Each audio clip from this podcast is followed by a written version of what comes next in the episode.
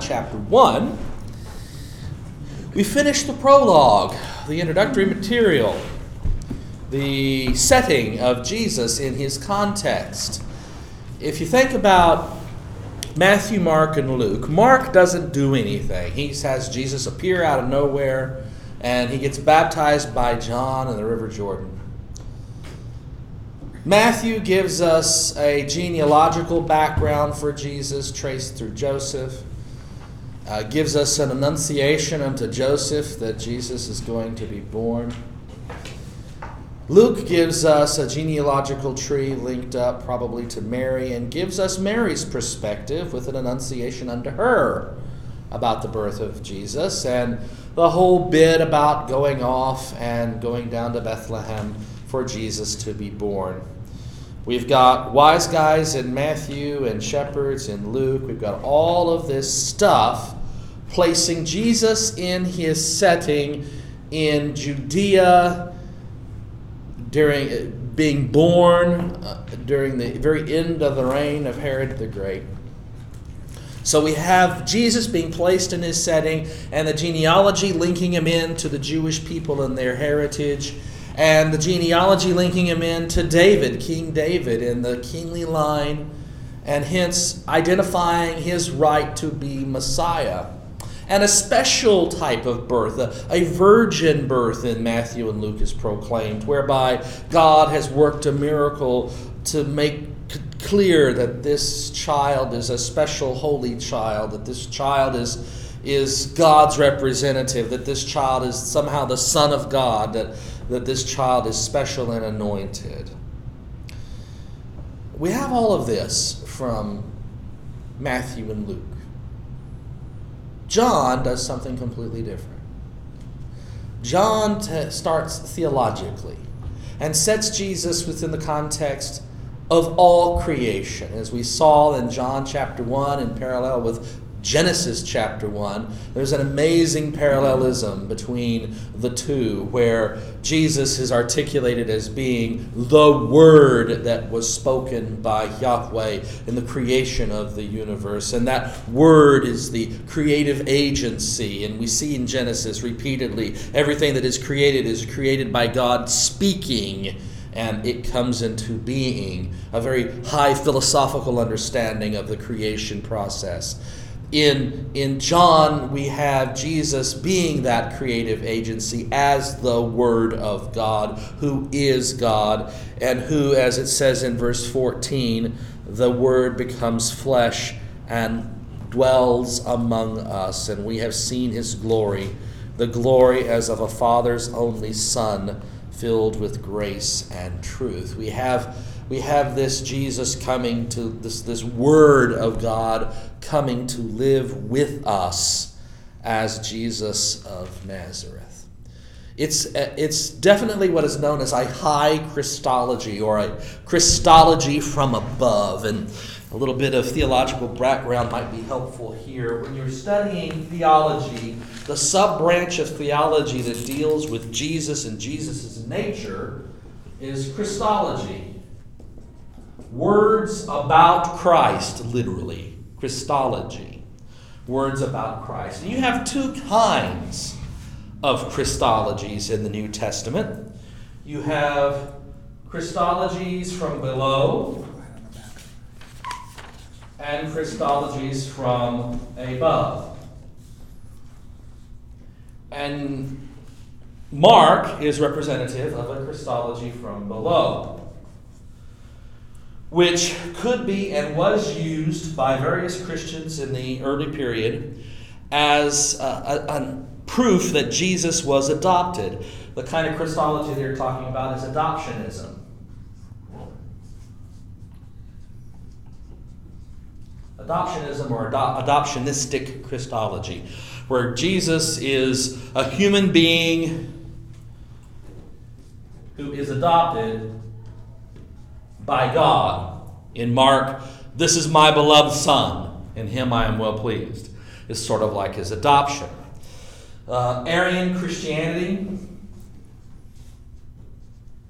evolved from adoptionistic Christianity. Arianism identified Jesus as either a human adopted by God to become God's son, elevated to divinity, or in a form of angel Christology. An angel who becomes a human who then gets elevated to being God. Angel Christologies, which are a form of Arianism, are known today as Jehovah's Witnesses.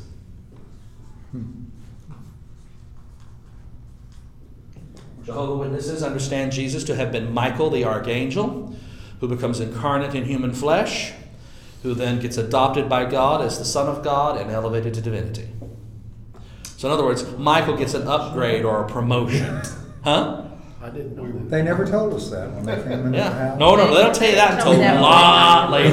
that far. They don't No tell you that wonder. until a lot later. We'd react like we did. But with. Arian Christianity, which was very popular in the second and early third centuries, um, had an angelistic Christological background to it as well as an adoptionist, as well as an adoptionistic one. They wanted to give Jesus something better than just a human pedigree, so they gave him an angel's pedigree. They could do this so long as Mark was a fairly localized gospel and the one that they preferred. Once all four gospels started to be used more broadly, it became more difficult to support an adoptionistic Christology. Why? Because the other three gospels tend to have an, an, a Christology from above. You have um, Matthew, and you have Luke, and you have John. Now, Matthew and Luke are based in large part upon Mark's chronology and basic content and outline, but there's a more developed, articulated, developed Christology of, of Jesus' background, which is a Christology from above. Matthew, less so. In fact, you can kind of grade it this way Matthew gives Jesus an identity as being God who becomes incarnate and becomes a man. And then at his resurrection becomes God again. Whereas Luke says that Jesus is God who becomes incarnate but doesn't stop being God in a weird way that we can't comprehend. And then at his resurrection is re elevated back up to divinity. In that sense, there's a close relationship between Luke and Paul and Paul's Christology. But then, even more so than Luke, is John. So Paul makes it makes it God, then man, then God. No, Paul identifies Jesus on earth as also still Lord. But he's not as clear about it, neither is Luke. There's a fuzziness. How can Jesus be both human and God on earth? And couldn't deal with it very well. So, and that's partially because Luke was using all of the material that came out of Mark and all the material that came out of Q, the common source between Matthew and Luke, and reflected a, this, this, this growth in Christological thought that you find in Pauline theology, where Jesus is given a pre existent identity. Uh, who we see that in Philippians, by the way, where Jesus is identified as being in the form of God, did not count equality of God with God as something to be grasped, but emptied himself, himself and, and becomes a human being into the form of a slave, into the form of a servant.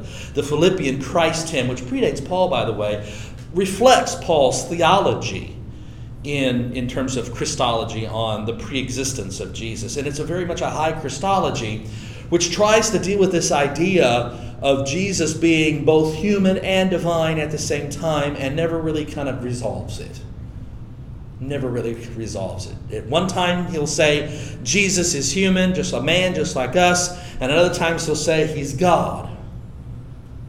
How does Paul say that Jesus was God?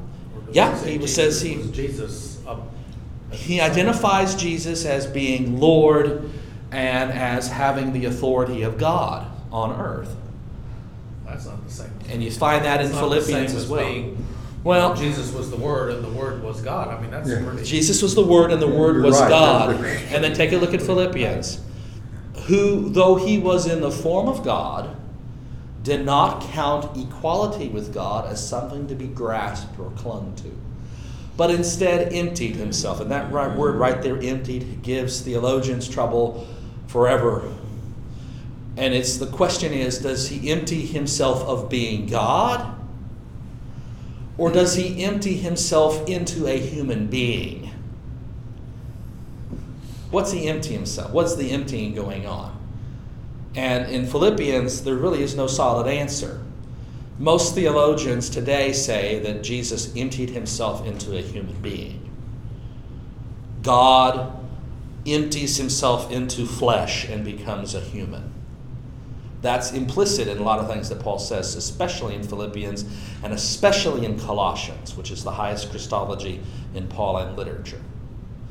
Now, the problem is, is that the wording in Philippians is so ambiguous that you could read it instead, he emptied himself of being God, which is how some people interpret it, which is more Matthean in thinking. And whereas the other way around is more Lucan in thinking. And there are closer connections between Luke and Paul. But the greatest connections of all in Christology are between Paul and John. Between Paul and John. Where Jesus is God, the Word of God, and is God, who then becomes flesh and dwells among us. It's a little sharper in John.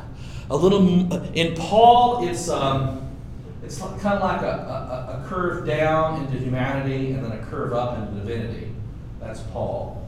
Whereas in John, it's it's straight down into humanity and then straight up in, in- into God, but still, while at the same time, still being God. The terminology used in Johannine Christology and by theologians is the God slash man idea, where, or the, the theoanthropic, God human conception. It's the highest Christology in the New Testament. It's the above Christology that is, there is no above it. There is no above it in the New Testament. Luke gets close, Paul gets a little closer, but John is as high as it gets. Luke is an, is an I'm adoptionistic sorry, the- the- Christology the from below. curve- I'm sorry, what? Why not? The, the curve versus the, whatever the other. Sharp. thing is. Sharp You're saying that while he was here, he was not God? Well, you see, not John. John would say that while he was here, he was still God. Sure. I thought, What I he- think that's more like a straight line. I mean, just. But what God all the happens in his incarnation is the question. He becomes God and human at the same time on earth. God intruding into and dwelling with us. Uh, and the Word became flesh and lived, dwelled among us. That idea for this thing here is the intrusion of God physically into time and space. If he hadn't taken on enough of the human characteristic, he wouldn't have been able to go through what he went through as far as the, the pain on the cross and, and those kind of things, which he did feel every bit of that. The question is, is what is Jesus?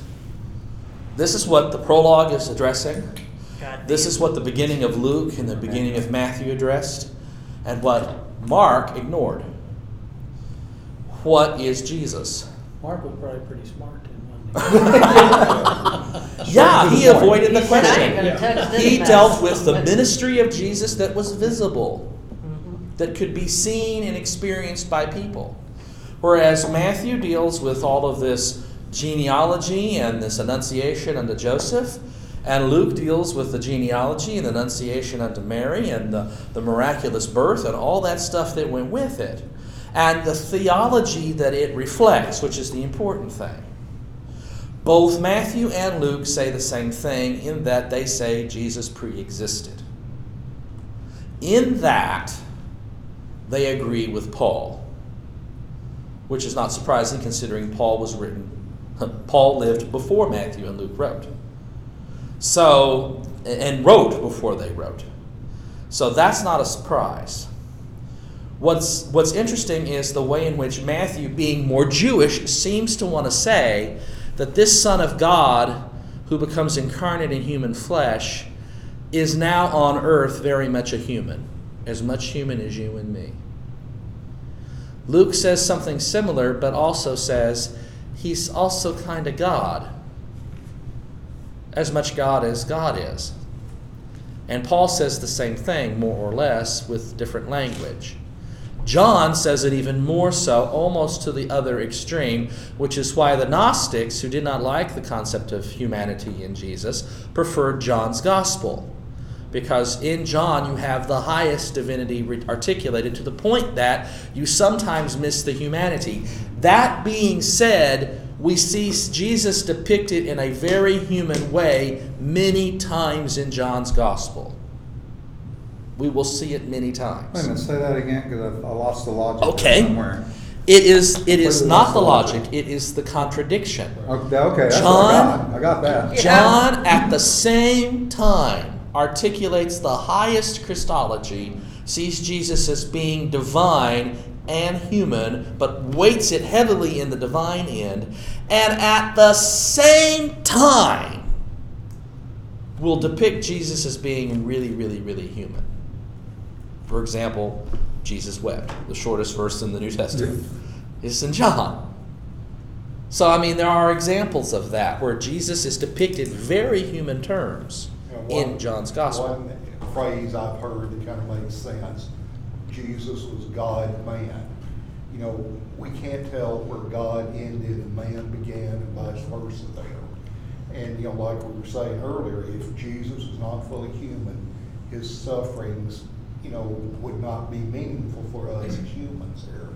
But if he were not God, then, you know, the resurrection doesn't make that much sense. It doesn't That get would to be- us. Yeah, Mhm. right, that's kind of the concept, and it's one of these things, it's kind of a mystery of faith, you know, it's Thank something you. we're just not gonna understand. Thank you. Logically. Exactly right. It is a mystery of faith. It is not amenable in the end to logic. One another way to illustrate it is John says Jesus is God slash man. Paul and Luke would say Jesus is man slash God. And that's that that difference is so subtle it almost doesn't exist. It almost doesn't exist. Well, you'd have Yeah. to decide which came first. Well, what comes first is God in both cases. There's no question about that. He- Jesus is God. Period. End of end of line. There's no question about that. But um, in, in, in Pauline theology, in Johannine theology, and in Lucan theology, for sure. But if he was adopted by God, As If he was- in Markan theology, right? which is a theology of, of silence, by the way. It's how people have read Mark, not necessarily what Mark said. Luke is much more clear about that. And then John is abundantly clear about that, and Paul, frankly, is too. But the question is how much of Jesus remains God when he becomes man that, uh, that the debates on Paul rage on. And there is no solution even today, and those debates have been going on for nearly 2,000 years. The Orthodox position is, is that Paul does not stipulate any loss of divinity. And you can read Paul that way. But you could also read Paul the other way that there's a slight degradation of divinity when Jesus becomes human.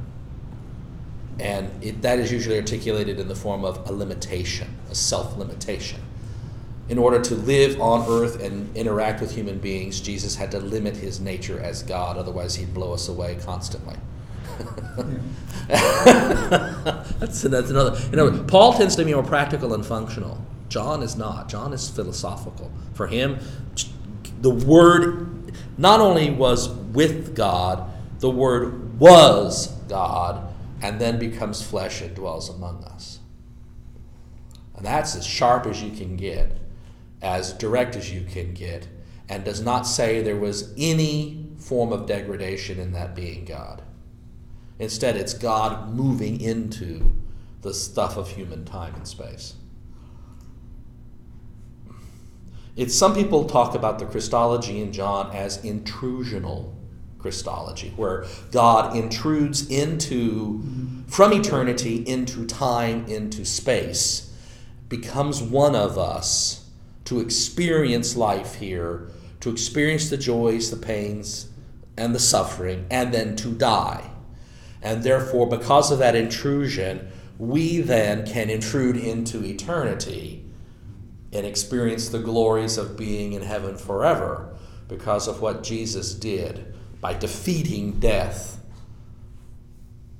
as God and as man. Well, as we read through John, this stuff is going to be leaping off the page at us constantly. When I talked about John as being interpretive, far more, I mean, Luke and Matthew were heavily interpretive. They don't have a patch on John in terms of interpreting.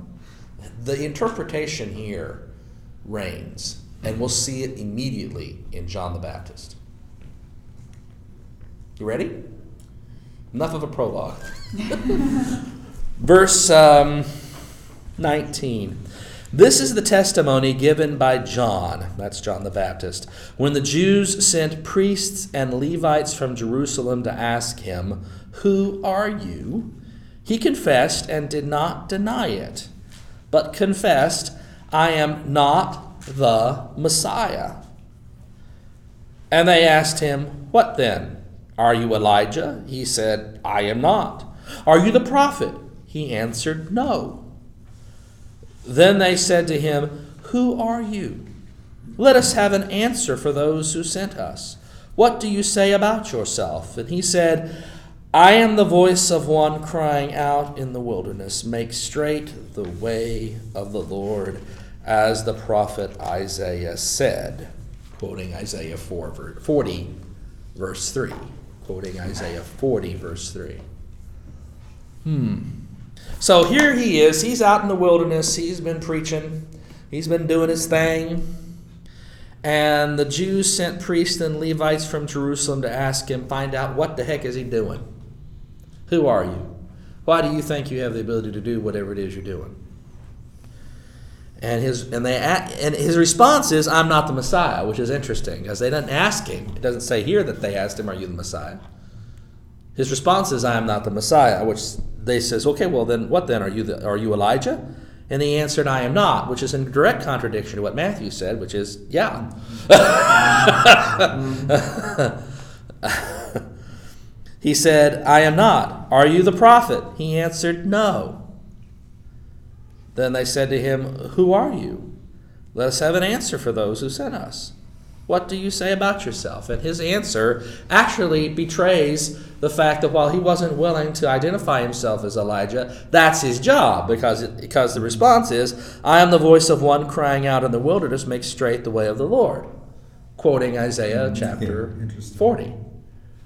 Now, Thus far, this seems to equate with what we saw to some degree in Mark, and in Matthew, and in Luke. There's a definite correlation. We, we, we saw this event, we saw this encounter in the synoptics. Didn't we? Kinda. Let's keep going. Now they had been sent from the Pharisees. They asked him, Why then are you baptizing? If you are neither the Messiah nor Elijah nor the prophet? That's a fascinating question. Uh, uh, there's nowhere in messianic expectation of the Jews that the Messiah would be a baptizer. Now, there were lots of groups in Judaism that baptized, the Essenes being principally important, but there were others that did. But there's nothing that says that the Messiah is going to be a baptizer. You have the, the military general uh, Messiah who's going to overthrow the Romans and set up the kingdom of David again. You got the kingly Messiah who's going to head up that kingdom and establish the kingdom of David across the world. And you've got the religious Messiah who's going to reestablish right worship of Yahweh and overthrow those nasty, awful, rotten priests and Sadducees and Pharisees in Jerusalem who've been cavorting with the Roman imperialist powers. But uh, you don't have a Messiah who baptizes. in Jewish messianic expectation. Yet, that seems to be the question they wanted to know. By what authority are you baptizing if you're not Messiah, Elijah, or prophet? And his answer is fascinating.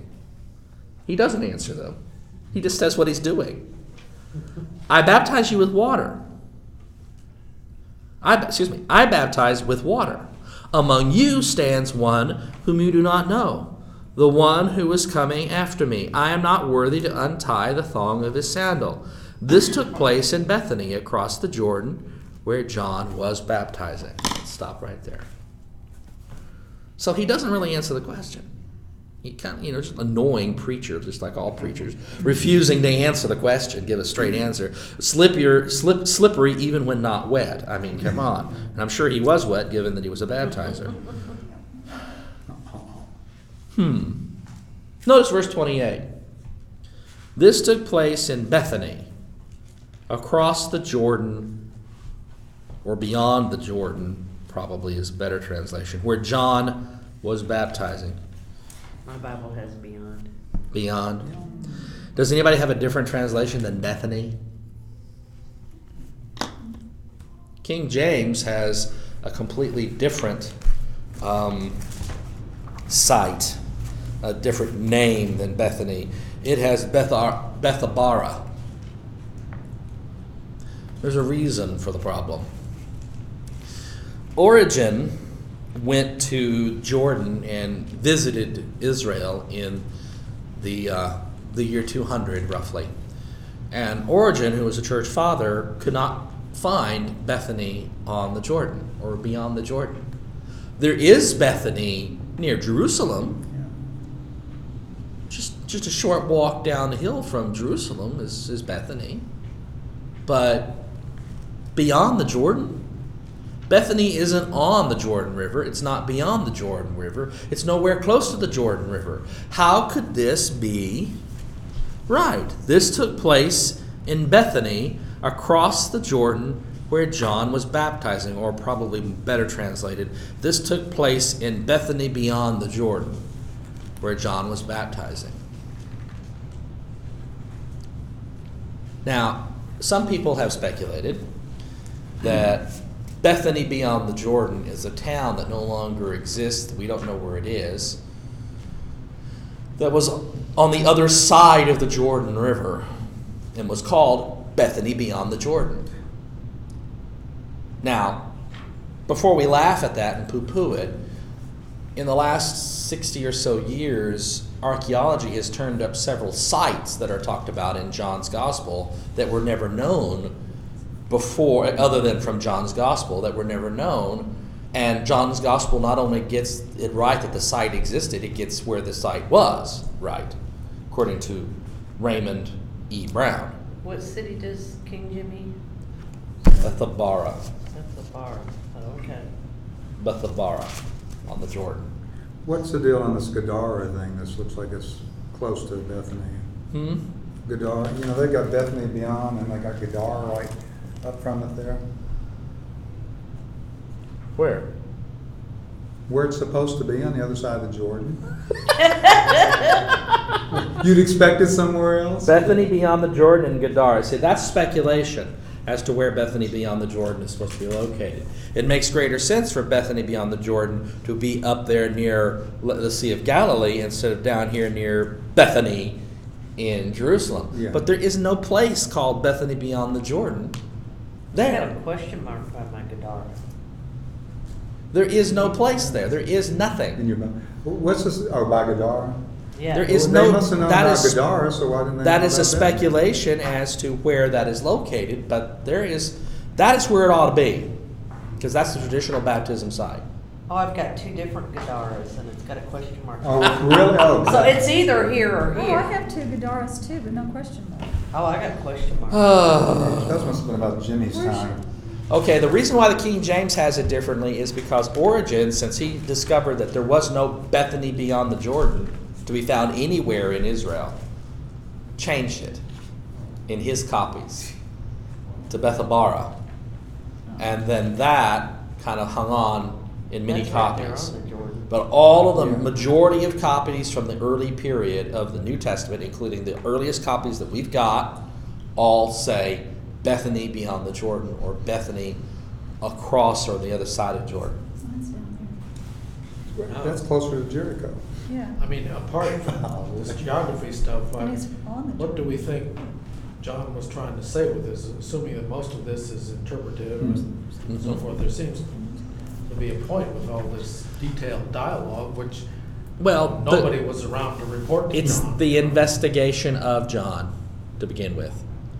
The investigation of John the Baptist, which we have in the Synoptics, we also have being articulated in John. It's among those anecdotes that we see both in the Synoptics and now also in John. But it's going to be used differently. The questioning is slightly different, his denial is different what happens next is very different and much more interpretive. This is setting the stage for what comes next, in answer to your question. As for geography, we don't know. Some scholars say that there was a Bethany beyond the Jordan. I think that's probably correct. We just don't know where it was. That's speculation in your map. It's interesting that they put it there. It's not in mine. But uh, there's speculation as to where it's located. Uh, we do not know. But it may very well have existed because other sites that had been lost have been found, quite frankly, exactly where John said they should be.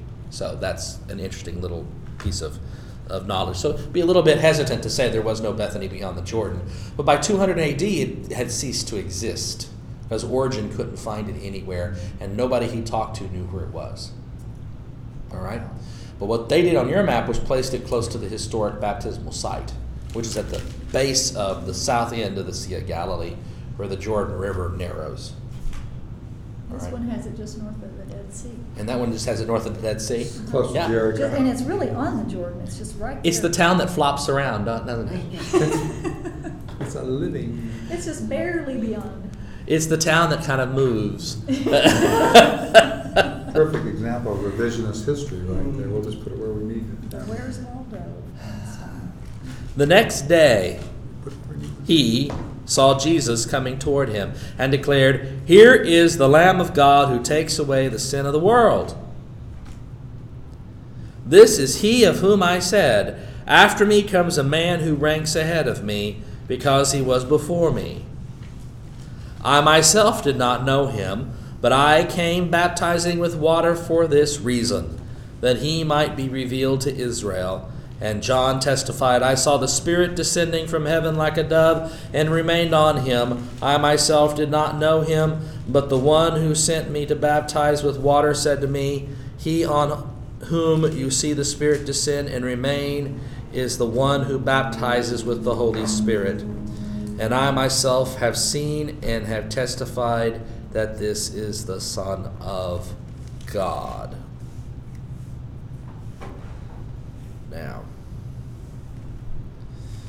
we're going to stop right here because I have a question for you. And I'll tell you right now, it doesn't come later. Does he baptize Jesus here? Is there a baptism here? Neat. It doesn't say that he say that. baptizes him. He just sees him coming toward him. He sees Jesus walking along. Do-de-do-de-do-de-do. There he is. And he says, There's the Lamb of God who takes away the sin of the world. And then he talks about what he saw. I saw the Spirit descending from heaven like a dove, and it remained on him. But it doesn't say, doesn't describe a baptismal act like in Matthew or Mark. It doesn't even say after the baptism like it says in Luke. Here, the baptism's missing. It doesn't even say they spoke to each other. No. At the time. No, hello. There's not even that. Hey, cuz, how you doing? Remember, Luke tells us that John the Baptist and Jesus are cousins. Well, Doesn't he also say that when Mary visits Elizabeth, that the, uh, John the baby, the. Moved. he Yeah. moves, He moved, and Oh, yeah. He recognizes, in vitro recognition, you would think that it would be here too. But in the way John is telling the story, unlike Luke, unlike Mark, unlike Matthew, especially unlike Matthew and Mark, you don't have a baptism. You think it'd be exactly opposite. You think if you would ever hear about baptism, why wouldn't you hear What?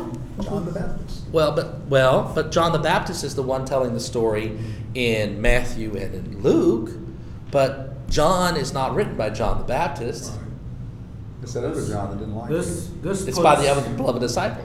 Exactly, he didn't like him. This puts John away. John has got nothing to do with making Jesus who he is. Right. You know. the- He's a recognizer, and that's it. That's right, He gets, separation. he gets, it, you know, Separation. but he's got nothing to do with that, you know. And One of the- Apparently, even in this, what is this, sixty years later, maybe, the, uh, some of this. In about 90 AD. The, uh, they're still having to deal with John the Baptist, you know. The John the Baptist community got assimilated into the Christian community early on. We see echoes of that in the Acts of the Apostles, where there were some people who were preaching about Jesus, but they only received the baptism of John the Baptist. They hadn't received the baptism of Jesus, and Paul has to go and baptize them. So, I mean, you've got examples of that elsewhere in the New Testament. The, the John the Baptist community was a problem for the early Christian community because to and, we see it echoed in Matthew where Jesus said comes to be baptized and John the Baptist says no no no no no no no no no. You ought to be baptizing me not not me you. No no no this is to fulfill all righteousness. And he lets John the Baptist baptize him or makes him baptize him literally. Forces him to uh, baptizing. Uh, John, by, by the 90s AD, they decided to avoid the whole question altogether, get rid of the embarrassment of have Jesus' ministry begin with a, a baptism by a rival prophet, so to speak, by, by uh, just not even telling the story at all. Well, doesn't he, when he refers in here to the dove coming down and seeing them, that- which refers to something happened in the presence That John. event is you, it, it comes it, it Yeah. is seen and comes from the baptismal event in Mark and Yeah. Matthew and Luke, but it's removed from the context of the baptism itself. There's no baptism spoken about. Instead, he simply says, I saw, and he speaks in the past tense, I saw the Spirit descending from heaven like a dove, and it remained on him. I myself did not know him. That's interesting. He's You cousin. recognize You recognized him in vitro, but you don't recognize him after you've been told. Um, This but don't the like one that. who sent me, well, I guess the beard made him look really different. Yeah, I think. But the one who sent me to baptize with water said to me, in other words, God says to him, He on whom you see the Spirit descend and remain is the one who baptizes with the Holy Spirit. So it's while Mark and Matthew especially put the, the dove bit in the context of, of the baptism, John has removed it from that context and had it simply Jesus walking on the side of the road. John the Baptist points to him and says, Here comes the There's Lamb of man." God who takes away the sin of the world. I, I know it because I saw uh, in a vision a, a, a dove sitting on him. And I heard God tell me, This is the one who will baptize in the Holy Spirit. It has totally removed the baptism con. The site is the right one. The person who does baptisms is the right one. But there's no, you know, there's there's no baptism of Jesus himself. And that is to essentially take the event one step away from the embarrassment. This is that theologizing going on and that revisioning going on from the embarrassment of Jesus' ministry starting with a baptism. But you said that, yes, in this context, so that they, the people baptized by John had to get baptized again, which sounds a whole lot like a few churches that exist. Mm-hmm. And if you don't get baptized by them, Well- you're not really baptized. Because of the, yeah, Doesn't exactly. that sound like Yeah. it sounds Yeah. exactly like that. Except now we're the ones doing it, the Christians. Well, we don't do that. We don't make No, we don't do that. We don't count the baptism that supposedly came from God. We did flip it. Did, did John the Baptist, when he was baptizing people the way it reads in the Bible, Well- does it not indicate that that was coming from God? That was coming from God, but it was a baptism. We're not of- gonna count it. It was a baptism of individual repentance, um, and it was a baptism in water. And what is said about Jesus' baptism is that it is a baptism in the Holy Spirit, which is different than a baptism in water. Now, the church continued to baptize with water. It took the Holy Spirit baptism and the Johannine water baptism and married them together in one event. So that anytime the church does a baptism, it's baptism in water and the Spirit. It's both. You don't have just a baptism in water and then a later baptism in spirit. You've got it all at once. I baptize thee in the name of the Father, the Son, and the Holy Spirit. It's an event which includes both at one time. And what they were saying in the Acts of the Apostles was you knew that baptism of John in water for repentance to prepare for the coming of the Messiah, but you never received baptism into the Messiah himself, which we are now doing at the same time. So we need to finish you. That must have been really easy to explain if we're not having any. They hated it. John the Baptist followers who had not been already a part of the community hated it. I bet they did. But their community was assumed or assimilated, like the Borg, into the into the early church very early on, before the Gospels were written.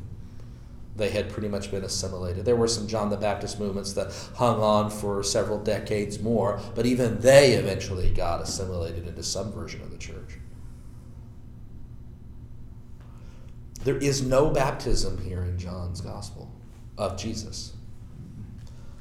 However, it is from John the Baptist that Jesus steals his first couple of disciples, which is not unfamiliar to us, by the way.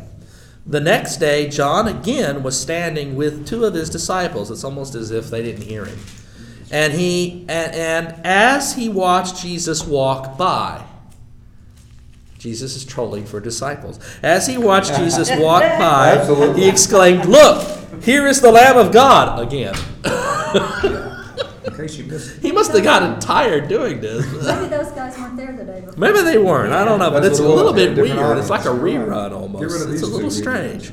people. The two disciples heard him say this, and they followed Jesus. In other words, here John is depicted not as any kind of a rival, but as the one who, okay, I'm giving up now. You are supposed to go follow Jesus. That's your job now. You leave me and go follow him. When Jesus turned and saw them following, he said to them, What are you looking for? They said to him, Rabbi, and this is interesting, Rabbi, which translated means teacher, where are you staying? He said to them, Come and see. They came and saw where he was staying, and they returned with him that and they remained with him that day. It was about four o'clock in the afternoon. One of the two who heard John speak and followed him was Andrew, Simon Peter's brother. He first found his brother Simon and said to him, We have found the Messiah, which is translated anointed. He brought Simon to Jesus, who looked at him and said, You are Simon, son of John you are to be called Cephas, which is translated Peter. From the word for rock in Aramaic, Kepha is rock in Aramaic. Rocky was essentially his Rocky. name.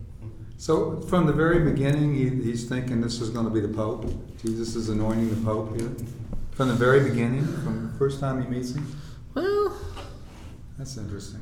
no, well, yes and no. I mean, Rock, you are the rock. I'm gonna You are my- Rocky. Yeah, and I'm building my church on Well, he you. doesn't I'm say gonna call that. Peter. He doesn't say that. No, he he just doesn't. says, "I'm going to comes call you. Rocky." Yeah, okay.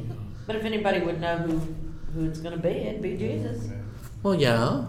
Now, Isn't that remember from Matthew and Luke and Mark, they're out fishing, and Jesus comes walking along. Follow me, and I'll make you fishers of people. And they leave their nets and follow Jesus.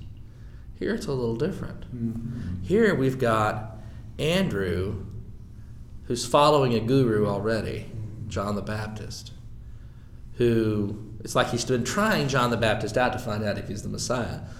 And hmm. now John the Baptist has pointed him at Jesus, who is, and so now he's going to go get his brother. All right, we found the Messiah. We finally, we finally found him. it's almost funny. I mean, It really is. we found the No, it's this Messiah. This, this one, Come, this one is this and he and, and Peter comes and and Simon comes and gets identified. You are Simon, son of John. That's interesting. How did John? It doesn't say that you know that Andrew says, "Here's my brother Simon." No, hmm. he- you are Simon, son of John. Do do do do. I mean, come on, a little bit of that divinity in here. Right. Jesus knows. You are Simon, son of John. You are to be called Cephas, which is translated Peter. I mean, by this time, Peter is gone, right? He's, he's, he's dead. Oh, oh! By the time that John is being John, written, yeah. oh yeah, uh, Peter died in sixty-four.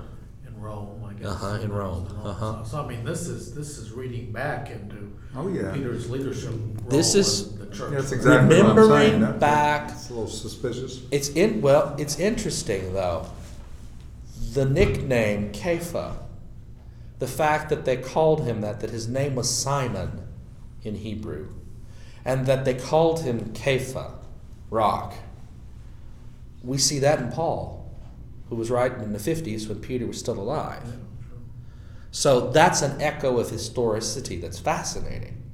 That also somewhat equates with what we see in the this, the, the other gospels, the synoptics, except that the, it's like the, the nickname kind of a- a- accrued to him later over time, instead of at the very beginning. So the person that wrote this part of John might have also read Paul, you think? Paul's Well, letters? I think that the it was simply known.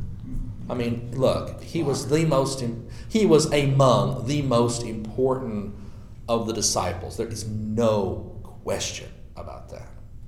That cannot be denied. Paul attests to it very clearly. It, he is the root behind Mark, almost certainly, and therefore he's behind the synoptics, and his, his role in them is clear, straightforward. He, he was very important to Lucan community. When you read the Acts of the Apostles, it's obvious that Peter is, is very important. So you can't you can't deny that. That's his, that's a piece of history, and you see it still being echoed around in the '90s in, in the Johannine Christian community in Ephesus, Asia Minor area, where you have Peter being recognized as being extremely important, and that essentially he is the second disciple. Interesting connections and similarities to the synoptics, but also amazing differences. Amazing differences a desire to separate, to, to, to, to, to, to protect Jesus from too close of an association with John the Baptist to the point that there were claims being made early on that Jesus had been a disciple of John the Baptist. Well, we don't want that to be thought of as at all, so we can't have him being baptized. So Matthew says, well, we'll have John the Baptist protest it. And then we've got this development in Luke where it's talked about in the past tense. We don't actually see it, it just says after the baptism. And then and then and then by the time you get to John, well, they don't even have the baptism at all. Jesus is walking along the side of the bank. There he goes, just a walking down the street kind of bit. And and he says, There comes the Lamb of God who takes away the sin of the world. By the way, that is a direct reference to the Passover lamb. Mhm. The language is the same, straight out of the Old Testament. Translated into Greek, but It's almost like the, the issue was probably over, the, the John the Baptist people were assimilated, but the stories were still, still around, you know, and they had, they couldn't just leave them out. There were probably John the Baptist people, a few still alive, hanging around, who every once in a while whine about it. He was big too. but, but yeah, um, the problem had been more or less solved. It was no longer necessary.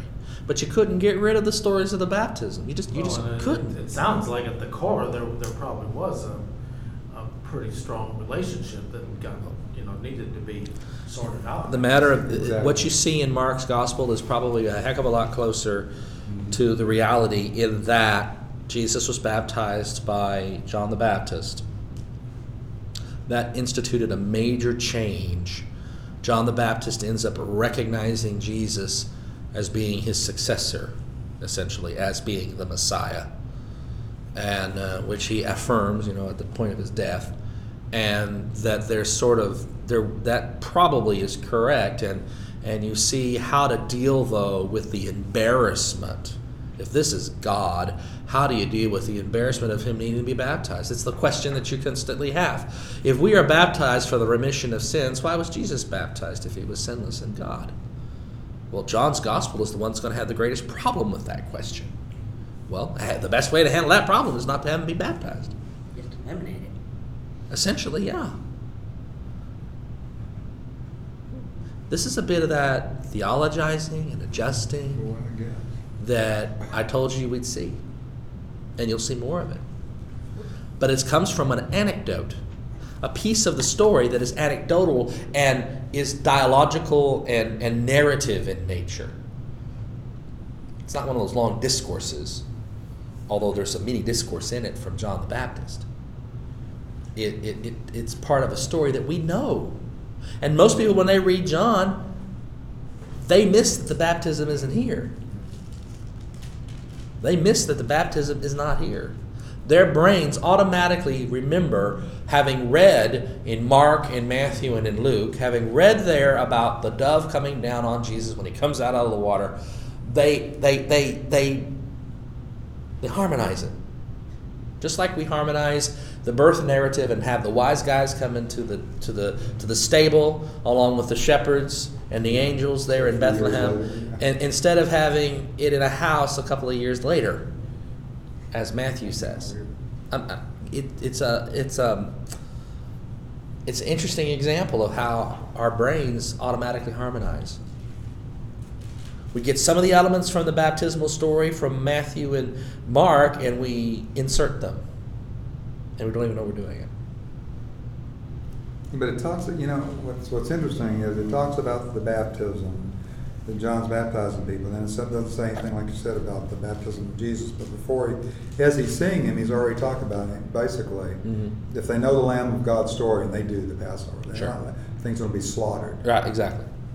Oh, yeah. The first thing he says when he sees Jesus is, "You're going to be slaughtered." There's the Lamb of God. This is the guy who's going to take away the sin of the world. How does the Lamb do that? He gets killed. Exactly. That's not a, you know. It begins. It begins with with more than just a foreshadowing of his death. Exactly. It begins with the proclamation of his death and who he is and why he came. He came to die. But interestingly, he also begins with an understanding that is not, again, yet again, is not part of Jewish messianic expectation. The Jews didn't expect the Messiah to die. Messiahs don't die; they they win. They're victorious. And it was it was what happened to Jesus that resulted in the, the, the, the suffering servant imagery from Isaiah being being drafted into the messianic expectation so that you get the idea of the Messiah being a suffering servant who then dies and then it gets connected with the Passover ritual and, and, and the and the offering that is made. And by the time John comes along, that is really well tacked down in terms of the theology. And and uh, they put it back into John the Baptist's lips. Here comes the Lamb of God who takes away the sin of the world.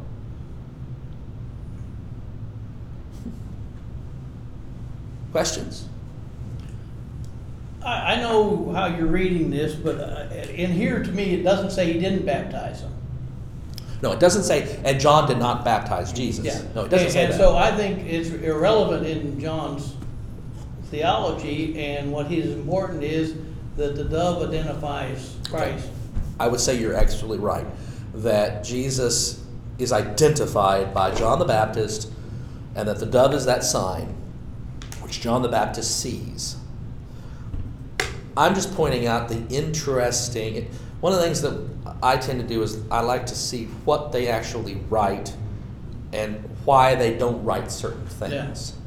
And why they, our discussion over trying to solve the embarrassment stems from the reality that he was an embarrassment. Yeah, well, your que- your question you ended earlier when you said, why did Jesus need to be baptized? Yeah. John, it's irrelevant. For, yeah, totally beyond I the just point. want him identified by John the Baptist. John the Baptist absolutely identifies Jesus as the Lamb of God.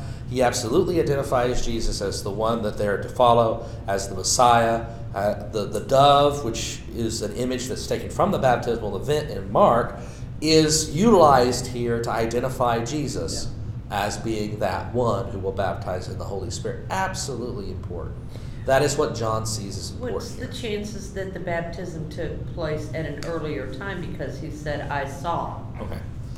Um, So maybe this is after the baptism. well, okay. Uh, it, it, Coming in in a whole different place. It's the baptism is is left out. That is correct, and there is room for it, I suppose, but he doesn't say it. He doesn't articulate. Just as Luke, dealing with the problem, says after the baptism instead of actually taking us through it. Isn't that interesting? Luke does it a little more close. He, does, he, he, he tells you the baptism happened, but he doesn't actually give you it in the narrative. John has dropped even that.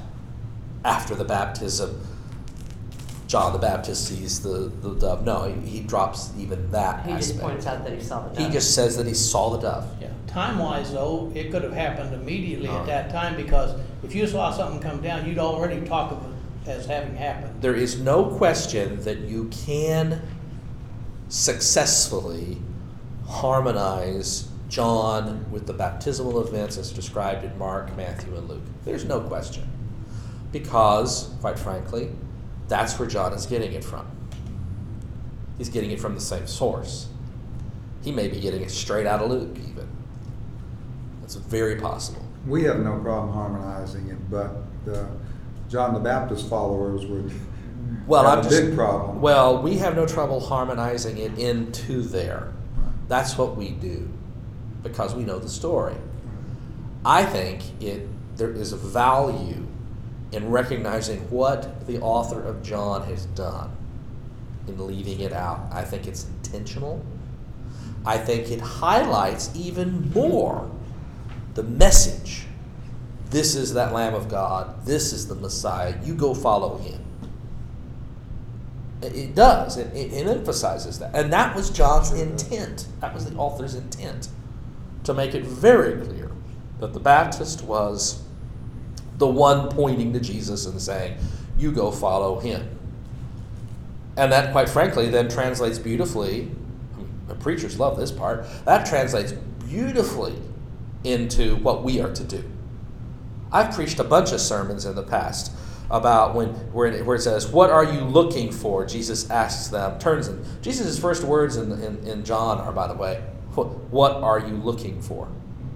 I preached a sermon on that once, and then they say to him, "Rabbi," which translates tre- teacher, "We are. Where are you staying?" That's fascinating. I mean, think about that. That's really not an answer to the question. Yeah. And then he says to them, Come and see. I've preached sermons on this material here. It is rich for that purpose. Because it's, well, I, I think that's how it was intended, actually, by the author, to be utilized in that way, to, to apply it to the them there where they were reading it. That was what was important. What does this tell us? What's the deal about the tenth hour? Why would you add that sentence? You mean four o'clock in the afternoon? That's getting late.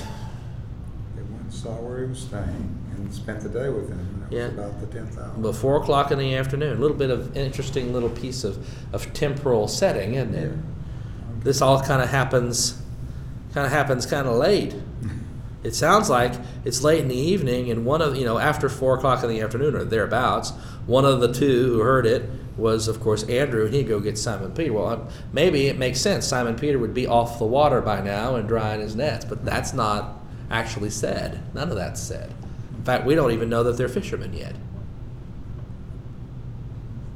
But that's not been told us yet. And it's not Jesus walking along and them following him. It's Andrew going and getting in Peter and having him come. That's an interesting difference. The next day, verse 43. Let me, let me. Yes? I've got to We're almost run finished. three more errands before I get home because we're going out of town tomorrow night, so I'm, gonna need to excuse myself. This- Can you wait for about two minutes? Two minutes, well, if you. 'Cause I want- if what I can do want- Anything in two minutes. Because I want to give us a running start. Trust me. I want to give us a running start next time. But I need to explain something first. Next time, we will not be meeting. We will not meet next week. Because Karen goes on her walk to Emmaus, and I want to go for that send off uh, on her walk to Emmaus. And so we will not meet next Thursday night. Nice. We will meet the following Thursday night and pick it up. But I wanted to give us a running start. So, verse 43. The next day, Jesus decided to go to Galilee. That's interesting. I thought he was at Bethany beyond the Jordan, near Galilee, according to yours, not according to yours. Um, he found Philip and said to him, Follow me. Now, Philip was from Bethsaida, the city of Andrew and Peter. Bethsaida, the city of Andrew and Peter? I thought they were from, from Capernaum, according to the synoptics, they were.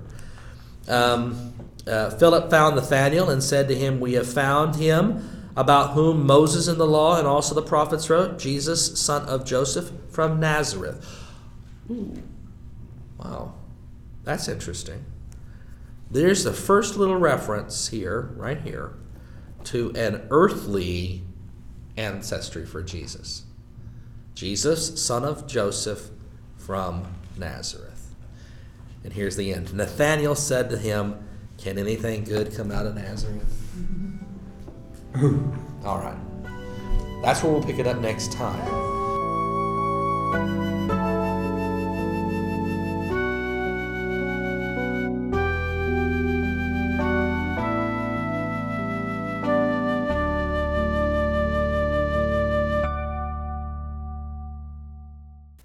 Been listening to a Bible study by Dr. Gregory Neal, Senior Pastor of St. Stephen United Methodist Church and Rector of Grace Incarnate Ministries.